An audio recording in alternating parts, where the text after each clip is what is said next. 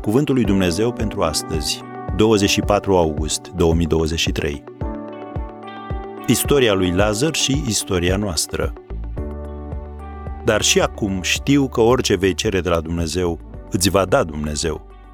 Ioan 11, versetul 22.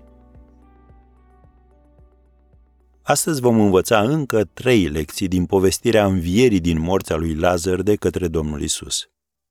Prima. Dumnezeu ne poate reda orice lucru pe care l-am pierdut.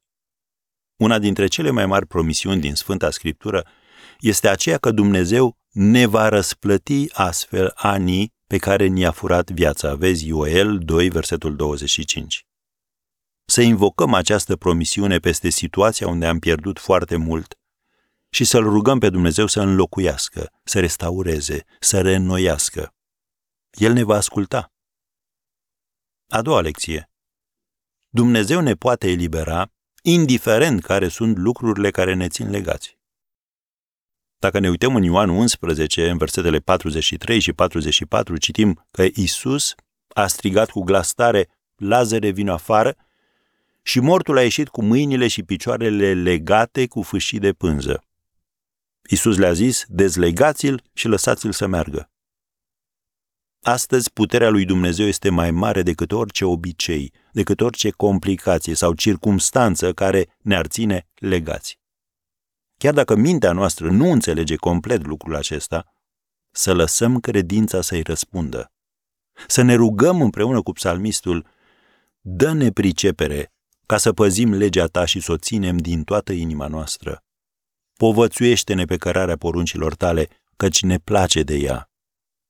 Vezi Psalmul 119, versetele 34 și 35. Când rostim o asemenea rugăciune, credința noastră va crește și împrejurările care acum pare imposibile pentru noi vor fi schimbate prin puterea lui Dumnezeu. Și o a treia lecție, indiferent cât de rău ne simțim, Dumnezeu înțelege. La înmormântarea lui Lazar, Isus plângea. Atunci iudeii au zis, iată cât îl iubea de mult. Scrie în Ioan 11, versetele 35 și 36. Această relatare este o dovadă a faptului că noi slujim un Dumnezeu care nu doar că ne poate da înapoi ce am pierdut, dar este și un Dumnezeu căruia îi pasă de situația prin care trecem. Vezi și Evrei 4, versetul 15.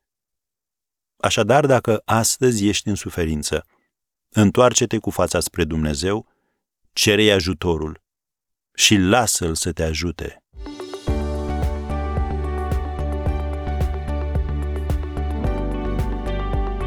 Ați ascultat Cuvântul lui Dumnezeu pentru astăzi, rubrica realizată în colaborare cu Fundația SER România.